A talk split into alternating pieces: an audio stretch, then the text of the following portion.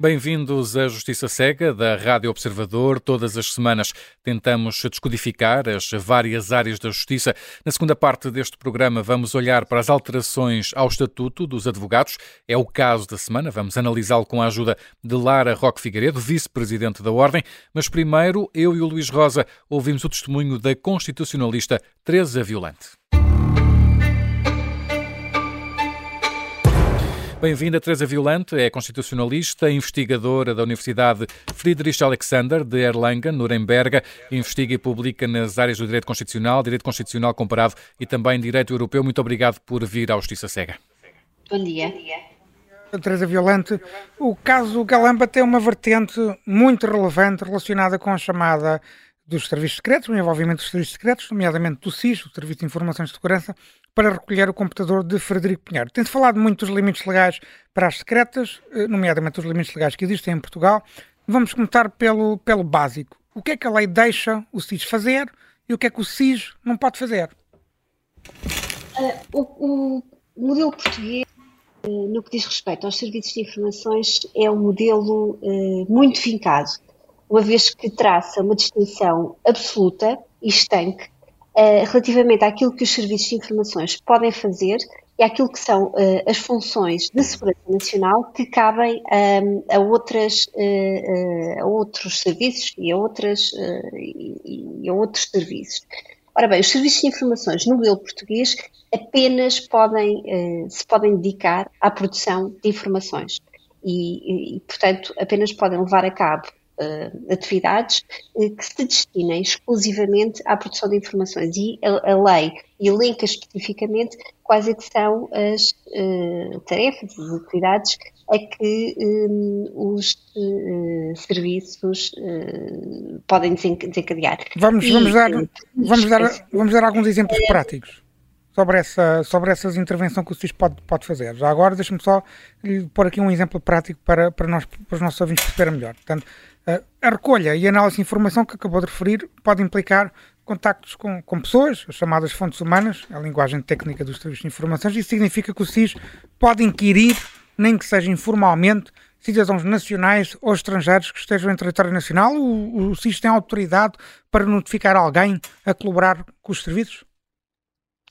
Bem, eh, a lei diz expressamente que tudo o que diga respeito a medidas de polícia, eh, esse tipo de atividades, não podem ser executadas pelos serviços de informações. É certo que eh, eh, a lei também estabelece deveres específicos de colaboração de determinadas entidades para com os serviços de informação, designadamente serviços de administração pública central e entidades privadas que se encontram numa determinada posição contratual relativamente ao Estado mas tudo o que esteja fora destas situações específicas eh, já não está abrangido por esse tipo de exemplos eh, que o Luís Rosa está a dar. E, portanto, esse tipo de atividades já se encontra eh, abrangido pela definição mais lata de medidas de polícia que devem ser levada, levadas a cabo por outro tipo de serviços do Estado e, portanto, não pelos serviços de informações. Eu vou dar um exemplo de como as que ilustra muito bem as limitações dos serviços de informações. Chega ao ponto de qualquer cidadão em Portugal tem poder para efetuar detenções uh, caso assista à prática de crimes em flagrante delito, mas a legislação proíbe expressamente a detenção por parte de agentes de serviços de informações caso uh, uh, ocorra a prática de crimes em flagrante delito. E, portanto, isto é uma ilustração muito clara de como a legislação quer, de, de como o modelo português quer uma separação total entre aquilo que são as funções dos serviços de informações e as funções uh, das, das, autoridades judiciais, uh, dos serviços do Ministério Público e dos serviços de polícia. É óbvio que não é indiferente a isto a nossa tradição, a nossa herança pesada do Estado Novo. Nesse sentido, Teresa Violante, o Primeiro-Ministro António Costa assegurou na declaração ao país que João Galamba e o gabinete tinham feito bem em informar as autoridades do que se tinha passado. É correto classificar as secretas portuguesas como autoridades? Hum, se calhar essa, esse epíteto foi utilizado não no sentido técnico, no sentido rigoroso, uh, mas de facto, à luz da legislação portuguesa, eles não são autoridades, eles são serviços. E, e consegue explicar-nos um pouco qual é a diferença? Não, não deveria ter sido, uh, não deveriam ter sido acionados neste caso? eu não sei se eles foram acionados ou se foram informados. é uma questão diferente, então. Oficial que nos, que nos é dada uh, por parte do, do, do Primeiro-Ministro e, e, por parte do próprio Ministro, eu fico sem perceber se eles foram acionados ou se foram informados. E isso faz a há diferença. Aqui uma, há aqui alguma distinção. Uh, uh, se eles forem acionados, é, é, é no sentido de, de, se pedir a sua intervenção, a sua. A sua Ou até mesmo uma ordem, uma ordem para agir. Que eles tenham atuado no caso concreto. E, de facto, considero isso bastante problemático. que lhes tenha sido dado nota da situação eh, tenho dúvidas de, de, da relevância, de qual, qual, a relevância disso, mas eventualmente poderá ser eh, menos problemático. Um, embora também considere que uh, há explicações a dar, um, mesmo que tenha, tenha sido essa um, que tenha sido esse uh, o enquadramento. Deixe-me deixe dar aqui outro exemplo concreto. É sempre bom falarmos de matérias concretas, mesmo que as respostas possam ser eventualmente abstratas. Uh, não, eu publiquei um trabalho no Observador na semana passada em que relatei vários factos sobre o que é que aconteceu naquela noite de 26 de Abril, após o ex-adjunto Frederico Pinheiro ter ido ao Ministério das Infraestruturas para recolher o seu computador. Os factos mais relevantes são bastante simples de explicar. O ex-adjunto enviou um e-mail às 23 e 2 minutos ao diretor do CEGER, que é o Centro Informático do Governo, a solicitar, a solicitar a marcação de um dia e hora para poder entregar o computador. Três minutos depois recebeu uma primeira chamada do agente do SIS que foi destacado para esta operação. E só atendeu o telefone a, uma segunda tentativa às 23 e 11 minutos. O agente do SIS ter-lhe dito que deveria entregar o computador a bem ou a situação podia complicar-se. E Frederico Pinheiro aceitou entregar o computador nessa noite numa via pública. A minha pergunta é: como é que analisa a velocidade dos acontecimentos logo após a disponibilização do próprio Frederico Pinheiro para entregar o computador? É estranho. Ou há aí uh, muita coincidência uh, em haver uma sucessão temporal tão apertada, ou temos que olhar para essa sucessão de eventos com, com preocupação. e por isso é que tudo, tudo, todo o enquadramento eh, factual uh, e institucional subjacente a esta situação, na minha opinião, carece uh, de esclarecimento uh, total e um, os serviços deviam quebrar o segredo para, para, e na sede própria que é no Parlamento. E devia ser quebrado o segredo para que os, os nossos cidadãos tenham a informação de forma transparente sobre o que aconteceu. Tem que ser dado a legitimidade os, os, os, dos serviços de informações numa democracia é uma legitimidade um, inequívoca, porque eles são uh, de, de, uma importância uh, vital, mas uh, é de uma legitimidade assente na sua atuação permanentemente vinculada à lei e com escrutínio democrático permanente.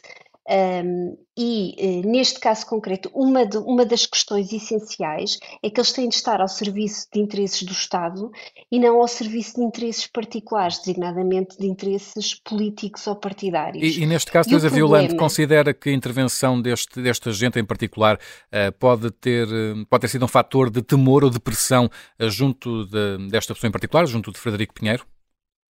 Eu tenho poucas dúvidas disso. Ou seja, foi uma, foi uma, uma ação que gerou temor, na sua opinião. Eu, eu, eu na situação uh, do cidadão Frederico Pinheiro, ter-me sentido inequivocamente intimidada. E esse não, e esse não deve ser uh, não deve ser a forma de atuar, o modus operandi de, uh, de, de alguém que, que trabalhe para estes serviços?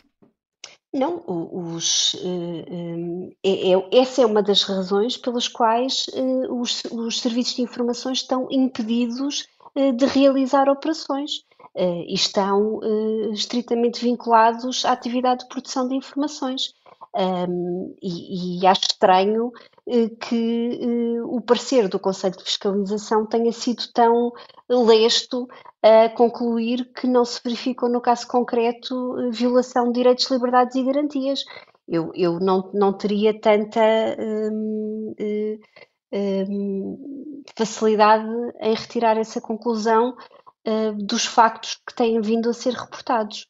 Há pouco referiu que é fundamental que a ação do SIS, além de ser legítima, mas desde que cumpra a lei, uh, também deve estar sempre, deve ser uma ação ao abrigo do, do, interesse do Estado e não interesses particulares. Acha que existem razões para duvidar que o SIS agiu em nome do interesse público e sim em nome do interesse do Governo?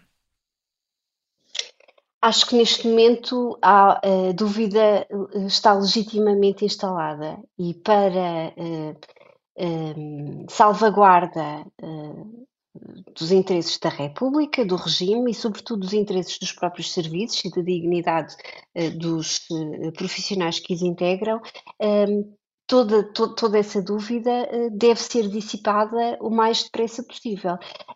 não creio que o parecer Uh, e as, as, explicações que foram dadas pelo Conselho de Fiscalização tenham sido de modo algum suficientes e, portanto, uh, agora só vejo uh, um processo adequado em sede parlamentar para que um, a estabilidade e a pacificação pública possam vir a ser repostas. Nos bastidores, fontes ligadas ao governo têm invocado uma resolução do Conselho de Ministros sobre a Lei de Segurança Interna, datada de 1988, na altura a primeira maioria absoluta de Cavaco Silva, para dizer que eh, essa resolução eh, legaliza, entre aspas, a ação do SIS na recolha do computador. Deixe-me fazer duas perguntas numa só. Essa resolução, no seu entender, permite olhar para a ação do SIS como legal e a resolução vale mais, essa resolução do Conselho de Ministros, vale mais do que a lei quadro que rege os serviços de informações e que deixa claro que a ação do SIS é ilegal? Não. Uh, uh, qualquer regulamento, qualquer resolução do Conselho de Ministros tem de uh, obedecer, obviamente, às leis. É uma questão de hierarquia de fontes do direito. para além do mais, essa resolução eh, tanto quanto eh, creio saber, diz respeito especificamente a questões relativas ao modo de operacionalização do segredo de Estado e não tanto uh, às competências uh, dos serviços de informações. E, portanto, não parece legítimo uh, a própria interpretação que possa ser feita para retirar dessa resolução conteúdo útil uh, ao nível de uh, competências uh, dos próprios serviços de informações. Creio que o seu âmbito é outro. Além de que ela já deveria ter sido objeto de atualização Uh, nos termos expressos de, da Lei do Segredo de Estado, 2014, uh, há, há, aqui uma omissão legislativa já há vários anos, ela já deveria ter sido eh, atualizada.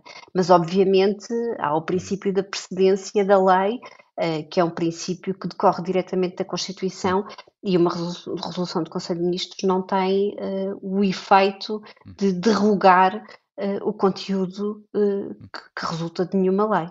Teresa Violante, já aqui nos disse que ainda há muita coisa por, por esclarecer neste caso, e uh, tendo em conta que o Conselho de Fiscalização é, é composto por dois ex-membros dos governos de António Costa, entende que o Conselho de Fiscalização deveria ter uma atitude mais credível, ou seja, eventualmente pedir, por exemplo, uma auditoria externa a uma terceira, a uma terceira entidade para avaliar também o que se passou? Eu, o que me parece problemático aqui não é tanto o facto de não ter sido solicitada a auditoria externa. Uh, o que me parece problemático é a própria composição do Conselho de Fiscalização. E não está em causa o currículo das personalidades que o, entregue, que o integram, e cujos méritos científicos e profissionais são inquestionáveis, trata-se de pessoas de elevadíssimo mérito uh, profissional, académico, e isso é, está para lá de, de qualquer uh, possível questionamento, mas estamos a falar de pessoas que têm uma proximidade política e até governamental uh, que os, tor os, torna inidóneos para o exercício destas funções. Ou seja, o Conselho de Fiscalização está demasiado é politizado? É Deixe-me só terminar. A crítica é dirigida ao PS e ao PSD porque são estes dois partidos que, têm, que reúnem a maioria necessária para eleger os membros destes órgãos. Este órgão é, é eleito por maioria qualificada de dois terços na Assembleia da República.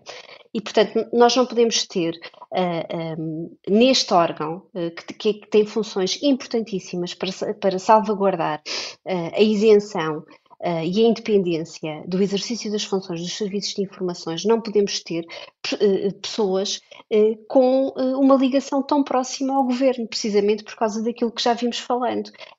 os serviços de informações têm que ter uma aparência não só têm de exercer efetivamente as suas funções apenas ao serviço do Estado, mas têm de ter também uma aparência de exercer as suas funções apenas ao serviço do Estado. Hum. Isso implica também ter uh, pessoas no Conselho de Fiscalização que estão, uh, que são totalmente isentas e afastadas e insuspeitas Ou seja, despartidarizar de este Conselho. ao poder político. Despartidarizar este Conselho, é, é, seria, esse, seria esse um caminho? Ex exatamente, mas aqui a crítica é dirigida aos dois maiores partidos, não é apenas uh, uh, ao, ao, ao, governo, nem ao, ao partido que suporta o governo, é aos dois maiores partidos.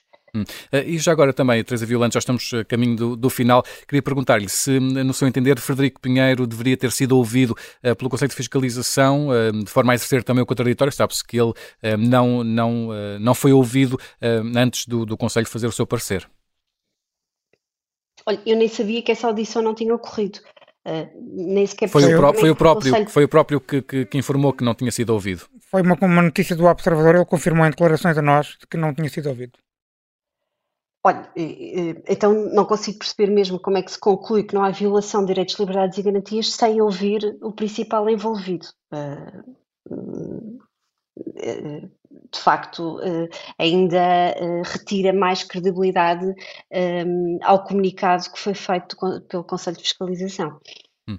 No Justiça Cega, queremos sempre ouvir também alguma história ou situação que tenha marcado a carreira do nosso convidado para este testemunho de cada semana. Teresa Violante, que história que nos traz hum, nesta edição de Olhos Bem Fechados?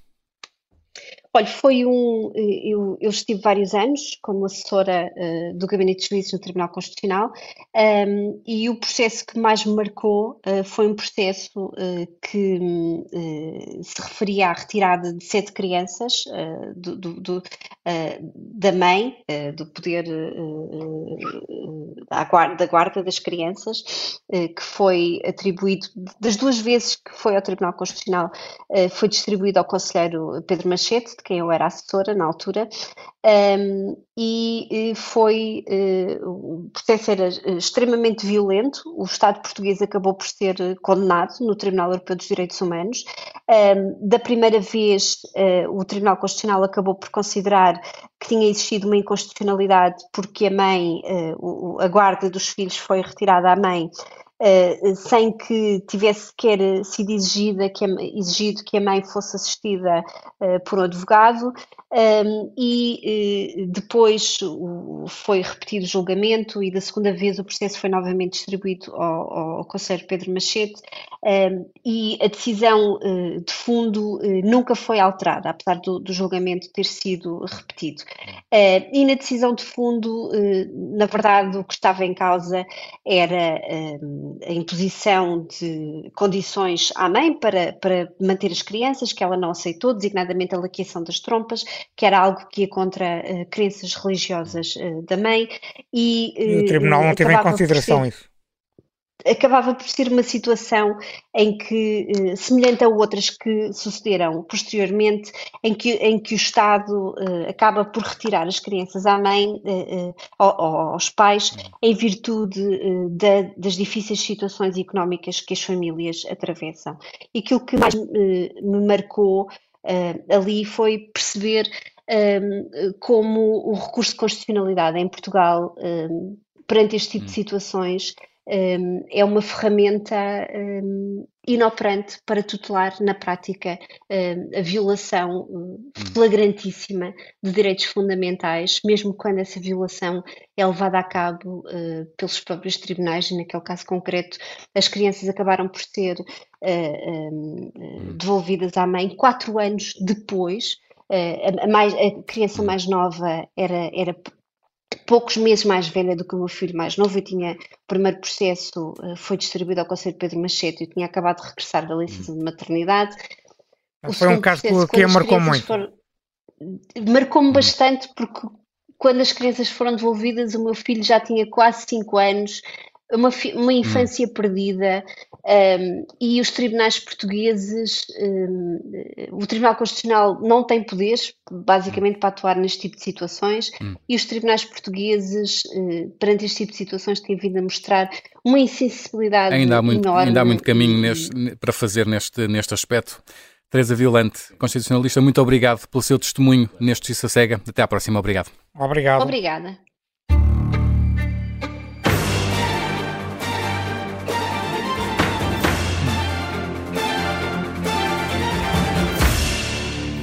E nesta segunda parte do Justiça Cega contamos com a ajuda de Lara Roque Figueiredo, vice-presidente da Ordem dos Advogados, para analisar o caso da semana. Vamos olhar para as mudanças previstas nos estatutos destes profissionais. Bem-vinda, Lara Roque Figueiredo, e começava mesmo por lhe pedir para nos explicar Obrigada. Eh, o que é esta lei das, das associações públicas profissionais que vai agora sofrer alterações.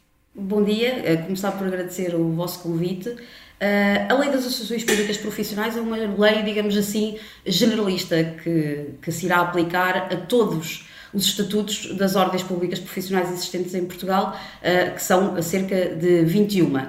Esta lei das associações públicas foi uh, aprovada, como sabemos, no início deste ano. ainda o atual Conselho Geral da Ordem dos Advogados não tinha tomado posse e uh, uh, à, nossa semelhança e de acordo com aquilo que nós também entendemos uh, acerca desta lei, o Sr. Presidente da República pediu a fiscalização preventiva da constitucionalidade desta lei. Como sabemos, o Tribunal Constitucional veio a, a considerar a lei constitucional e em fevereiro de 2023 o Sr. Presidente acabou por promulgar esta lei e ela foi aprovada. Uh, o que é que esta lei nos traz? Uh, traz diretrizes muito específicas em vários assuntos que obrigam agora a que as ordens públicas profissionais uh, adaptem os seus próprios estatutos a esta nova lei das associações públicas. e é este processo que estamos a atravessar neste momento e que o Governo nos traz. Mas porquê é que vos preocupa tanto esta alteração a essa lei? Uh, a Lei das Associações Públicas Profissionais uh, dá, como eu já disse, linhas gerais a todos os estatutos. Nós entendemos que, relativamente à Ordem dos Advogados, o nosso estatuto tem uma preponderância e uma importância não só para a profissão como para a sociedade que nos obriga, ou obrigaria, ou nós entendemos que deveria obrigar o governo a olhar para ele com outros olhos que neste momento, devido a timings impostos pelo próprio governo, não estamos a, respeitar. Esta lei entrou em vigor no dia 28 de abril de 2023 e teria o Governo 120 dias para uh, propor a alteração ao Estatuto uh, para o adaptar uh, a esta nova lei. Isto não aconteceu, foram-nos dados 10 dias para nós nos pronunciarmos e em cima da mesa estão alterações como a, a, introdução de novos órgãos na Ordem dos Advogados e em todas as outras, naturalmente, mas vamos nos debruçar sobre a nossa, que, que, que é o que está aqui em discussão. Uh, vai alterar a constituição de órgãos já existentes, como por exemplo o caso dos órgãos disciplinares, traz alterações profundas no estágio profissional, desde o tempo em que o estágio tem que decorrer até, por exemplo, a obrigatoriedade uh, da remuneração dos estagiários. Uh, e traz-nos ainda a criação de sociedades multidisciplinares, que é uma, uma novidade uh, em Portugal, pese embora não seja uh, na Europa, mas que também obrigará a uma reflexão profunda sobre esta matéria. Para além disso, e acima de tudo, o que tem preocupado efetivamente a Ordem dos Advogados é que a Lei das Associações Públicas Profissionais obriga a que, de hora em diante, os atos próprios de cada profissão estejam explanados nos estatutos. Não estando, não existem.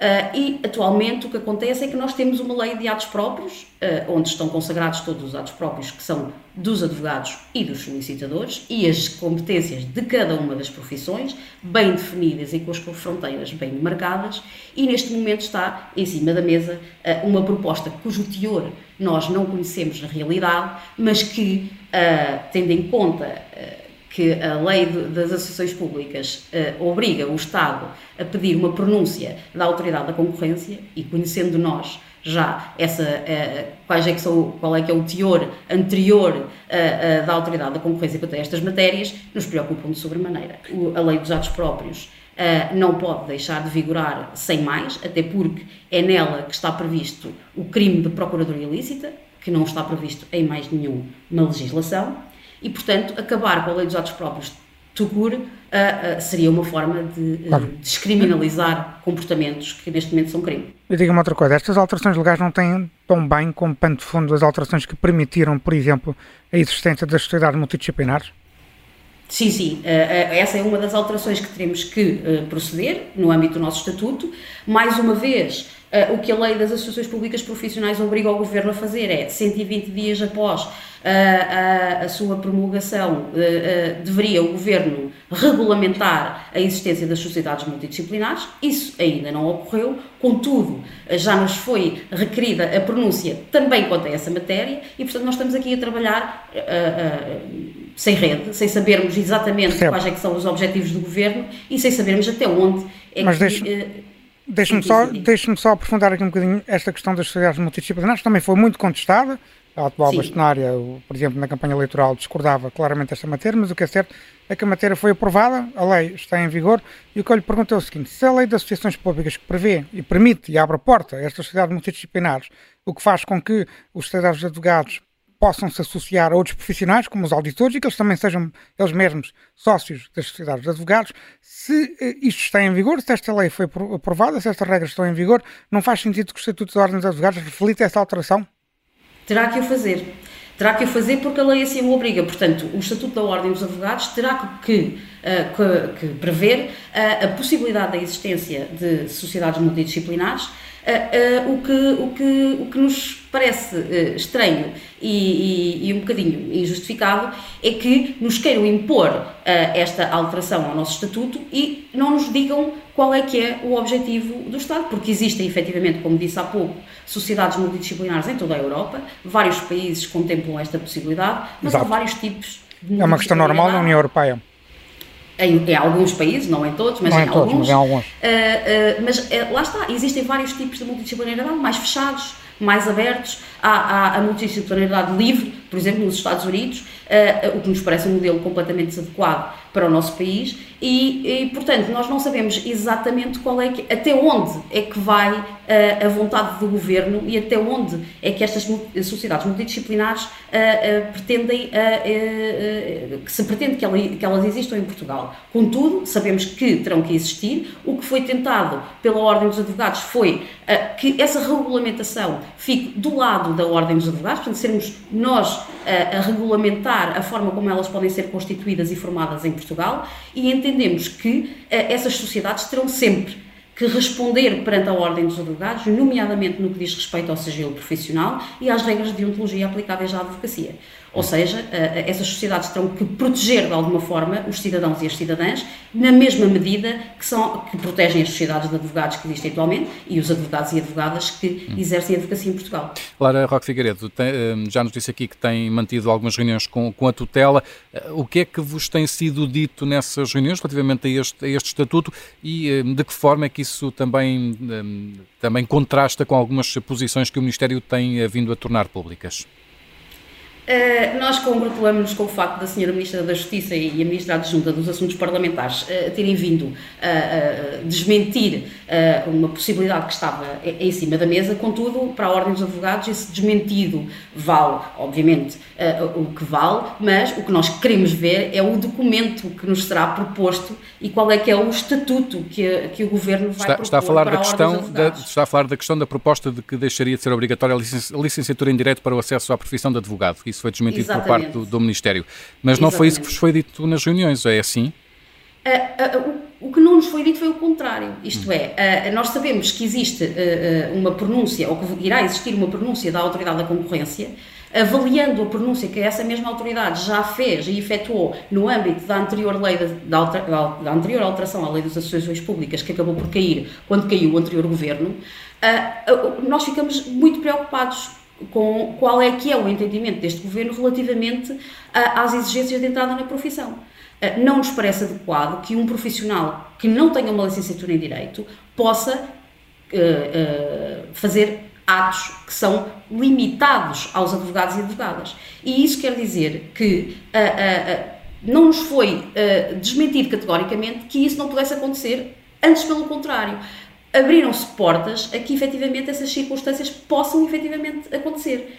Que pessoas que não tenham uma licenciatura em Direito possam vir a prestar atos próprios de advogado uh, sem os conhecimentos técnicos jurídicos que, uh, uh, que, são necessários. E isso coloca em causa não é a advocacia, são os cidadãos portugueses e as cidadãs portuguesas que ficam sujeitos a um, a um aconselhamento que não é técnico, que não é jurídico. Ser advogado não é a mesma coisa que ser um solicitador, que ser um agente de execução, que ser um administrador de insolvência. Não é a mesma coisa, tem outras exigências e, acima de tudo, tem outras obrigações, nomeadamente ao nível do sigilo hum. e, e, e, da deontologia profissionais. E nesse, nesse sentido, a classe vai, vai pronunciar-se sobre estas alterações ao Estatuto, vai ser numa Assembleia Geral que foi anunciada na semana passada. Que consequências, eh, Lara Roque Figueiredo, é que poderão advir dessa Assembleia Geral? Que tipo de tomada de posição é que, é que os advogados podem vir a ter? Nós entendemos este Conselho Geral, juntamente com todos os órgãos nacionais e regionais da Ordem dos Advogados, numa atuação inédita, convocar uma Assembleia Geral Extraordinária para o próximo dia 6 de junho. O objetivo é exatamente discutir estas matérias e perceber que, existindo o documento do lado do Governo, que não respeite estas linhas vermelhas, nomeadamente quanto à constituição dos órgãos, porque ainda não falámos nisso, mas uh, uma das propostas é que membros não inscritos na Ordem dos Advogados possam passar a fazer parte dos nossos órgãos disciplinares, portanto, que passem a poder julgar a advocacia.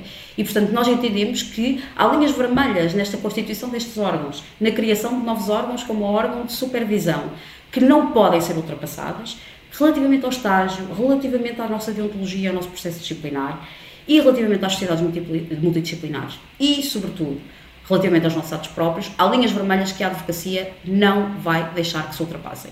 E, portanto, havindo do lado de lá um documento que não preveja estas nossas linhas vermelhas, eh, eu penso que todos os cenários neste momento estão em cima da mesa. O que é que é todos os cenários, exatamente?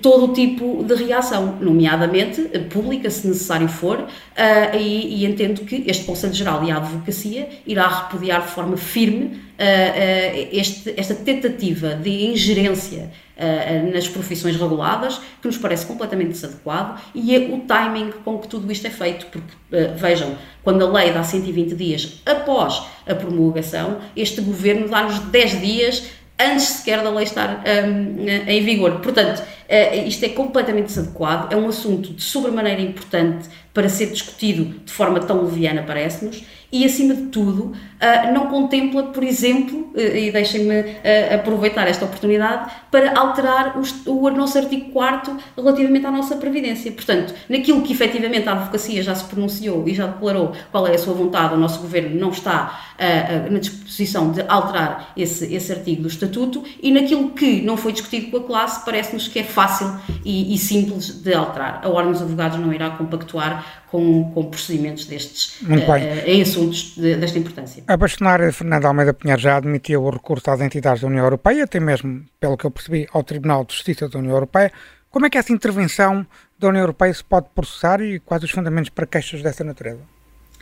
Uh, o que nós entendemos é que, uh, uh, havendo efetivamente uma violação grosseira daquilo que são os atos próprios da advocacia e tendo em conta as diretivas europeias nesta matéria, por exemplo, no âmbito do processo penal, em que há a obrigatoriedade da constituição de advogado, um, nós entendemos que há matéria para uh, efetuar uma, caixa, uma queixa a nível europeu. Ou seja, a legislação portuguesa pode não respeitar as diretivas europeias, é isso? Exatamente. Se, se, se efetivamente houver uma alteração à, à nossa lei dos atos próprios que permita que não licenciados em Direito uh, uh, se, se pratiquem atos uh, uh, próprios da advocacia, efetivamente não, não, não há dúvida nenhuma que estamos em total desrespeito pelas diretivas europeias e nessa matéria nós iremos, uh, assessorados com as nossas instituições europeias a nível das ordens de advogados, quer o CCBE, quer o FBE, tentar percorrer esse caminho junto, juntamente com essas entidades até, até, até que esta situação seja resolvida, porque entendemos que efetivamente há aqui uma violação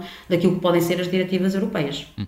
Lara Roque Figueiredo vice-presidente da Ordem dos Advogados. Muito obrigado por ter vindo ao Justiça Cega ajudar-nos a analisar o caso da semana. Até à próxima. Obrigado. Obrigada, bom dia. E nesta Justiça Seca temos ainda tempo para as alegações finais do Luís Rosa. Luís, vamos então às tuas habituais notas para a atualidade da semana na área da Justiça. Luís, o Sindicato dos Funcionários Judiciais de Justiça é, merece uma balança hoje. Porquê? Merece uma balança porque cumpriram a, a sua palavra.